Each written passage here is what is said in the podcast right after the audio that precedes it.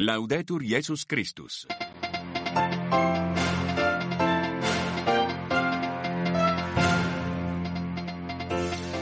Sono le 8, l'appuntamento con l'informazione della Radio Vaticana. I titoli: Chiesa africana sotto attacco, 15 cristiani morti in Burkina Faso, in Etiopia rapiti e uccisi 4 monaci ortodossi, 2 anni di guerra in Ucraina, il Papa torna a invocare una soluzione diplomatica per una pace giusta e duratura, migranti, 1 anno fa il naufragio di Cutro in Calabria, veglia di preghiera all'alba per ricordare le 94 vittime.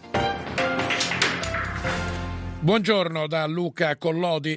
Attentato contro la comunità cristiana in Burkina Faso. 15 le persone uccise ieri durante una messa. A darne notizia il vescovo della diocesi locale, Monsignor Dabiré. Il servizio di Paola Simonetti. Freddati da una banda armata mentre partecipavano alla celebrazione della messa. Alcuni fedeli cristiani sono stati uccisi così ieri, domenica 25 febbraio, nella chiesa cattolica del villaggio di Essacane in Burkina Faso. 12 di loro sono morti sul posto, altre 3 persone successivamente per le ferite riportate. Ci sarebbero anche 2 sopravvissuti rimasti feriti. A raccontare l'accaduto lo stesso vescovo della diocesi di Dori, Monsignor Laurent Birfuré Dabiré, che ha chiesto preghiere per queste vittime, per la guarigione dei feriti, ma anche per la conversione di coloro che, ha detto, continuano a seminare morte e desolazione nel nostro paese. Un ennesimo attentato, quello di ieri dunque, che si aggiunge alla lunga lista di violenze che da almeno 9 anni si consumano in Burkina Faso ai danni di fedeli cristiani e sacerdoti, costretti a chiudere diverse parrocchie e a guardarsi continuamente le spalle.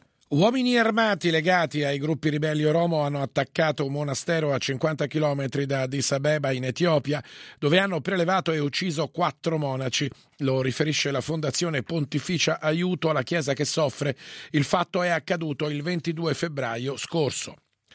Un periodo che sta diventando terribilmente lungo e di cui non si intravede la fine. Così ieri all'Angelus il Papa ha ricordato il 2° anniversario della guerra in Ucraina, invocando una soluzione diplomatica per una pace giusta e duratura. Ascoltiamo l'appello del Papa per la pace in Ucraina. È una guerra che non solo sta devastando quella regione d'Europa, ma che scatena un'ondata globale di paura e odio, mentre rinnovo il mio vivissimo affetto al martoriato popolo ucraino e prego per tutti, in particolare per le numerosissime vittime innocenti, supplico che si ritrovi quel po' di umanità che permetta di creare le condizioni di una soluzione diplomatica alla ricerca di una pace giusta e duratura. E fratelli e sorelle, non dimentichiamoci di pregare per la Palestina, per Israele e per tanti popoli dilaniati dalla guerra e di aiutare concretamente a chi soffre. Pensiamo a tanta sofferenza, pensiamo ai bambini feriti, innocenti. E restiamo in Ucraina. Il premier italiano Meloni è dalla parte di Kiev, ma in Italia ci sono troppi pro-Putin. A parlare è il presidente ucraino Zelensky, che ieri in una conferenza stampa, a 2 anni dall'invasione dell'Ucraina da parte della Russia, ha invitato Roma a togliere ai russi in Italia i visti e mandarli via. La vittoria dell'Ucraina, ha proseguito, dipende dall'Occidente, ma i motivi della guerra russo-ucraina risalgono a diversi anni prima. Giancarlo Lavella ha raccolto l'analisi di Giuseppe D'Amato, esperto di politica internazionale. Il 24 febbraio è semplicemente stata buttata la maschera. Lo scontro è incominciato nel novembre del 2013, quando l'Ucraina, il presidente Yanukovych, il presidente ucraino del tempo, all'improvviso, clamorosamente, dopo anni e anni in cui Kiev si avvicinava all'Europa, decise di non firmare più il patto di associazione economica con l'Unione Europea, e da quel momento la Russia ha avuto mano libera, perché è partita subito l'annessione della Crimea e poi gli ultranazionalisti. Basta ascoltare o leggere dichiarazioni di Strelkov, che è stato il capo dei separatisti, e sappiamo quello che è successo. Continuano gli scontri in Medio Oriente, mentre oggi una delegazione di Israele raggiungerà il Qatar per discutere un possibile accordo per la liberazione degli ostaggi.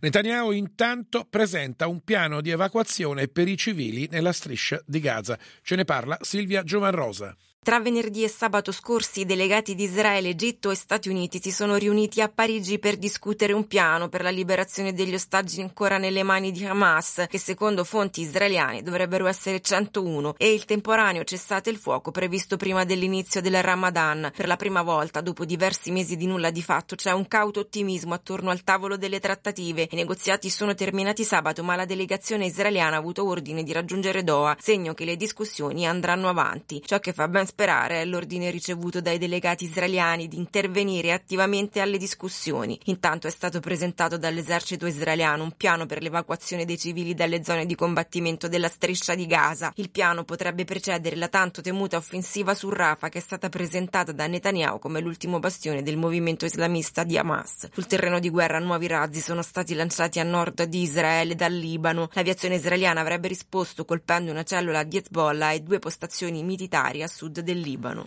E apriamo la pagina italiana. Alle 4 di stamani si è svolta una fiaccolata sulla spiaggia di Steccato di Cutro in Calabria, lo stesso orario e lo stesso luogo del naufragio avvenuto il 26 febbraio scorso del 2023, costato la vita ad oltre 90 persone, tra cui 30 bambini. Da Crotone il servizio del nostro inviato Salvatore Cernuzio. Giustizia, verità! Giustizia, verità! Giustizia, verità!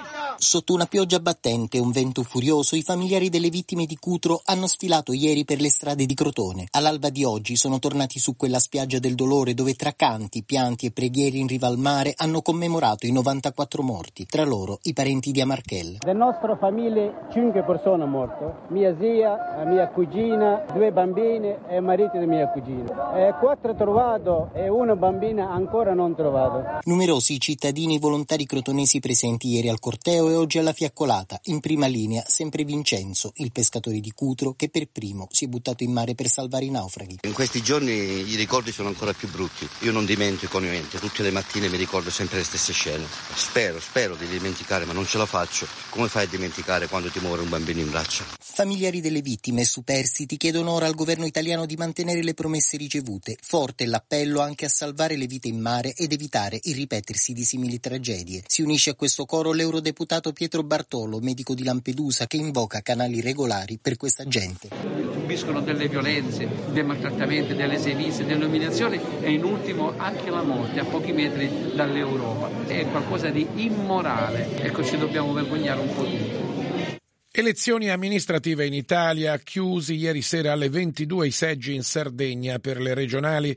In lieve calo l'affluenza, ha votato il 52,4% rispetto al 53% di 5 anni fa. Lo spoglio dei voti, iniziato stamani alle 7, è in corso. E torniamo alla pagina Vaticana. All'Angelus di ieri il Papa, commentando il Vangelo della Trasfigurazione, ha esortato a tenere sempre gli occhi fissi sul volto luminoso di Cristo nei sentieri della vita e a cercare la sua luce nella preghiera e nelle persone. Paolo Ondarza.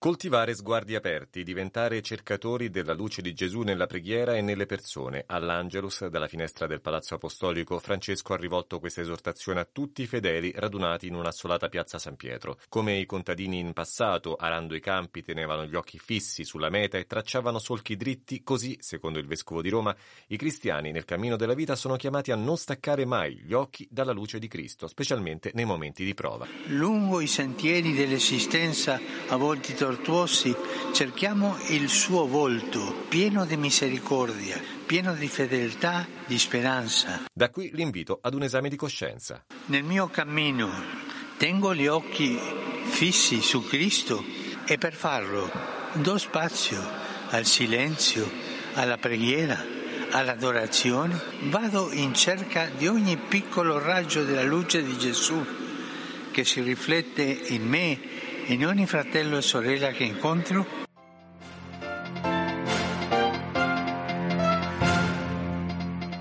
Ed è tutto per questa edizione. Da Daniele Giorgi in regia e da Luca Collodi, grazie per l'attenzione. L'informazione della Radio Vaticana torna alle ore 9.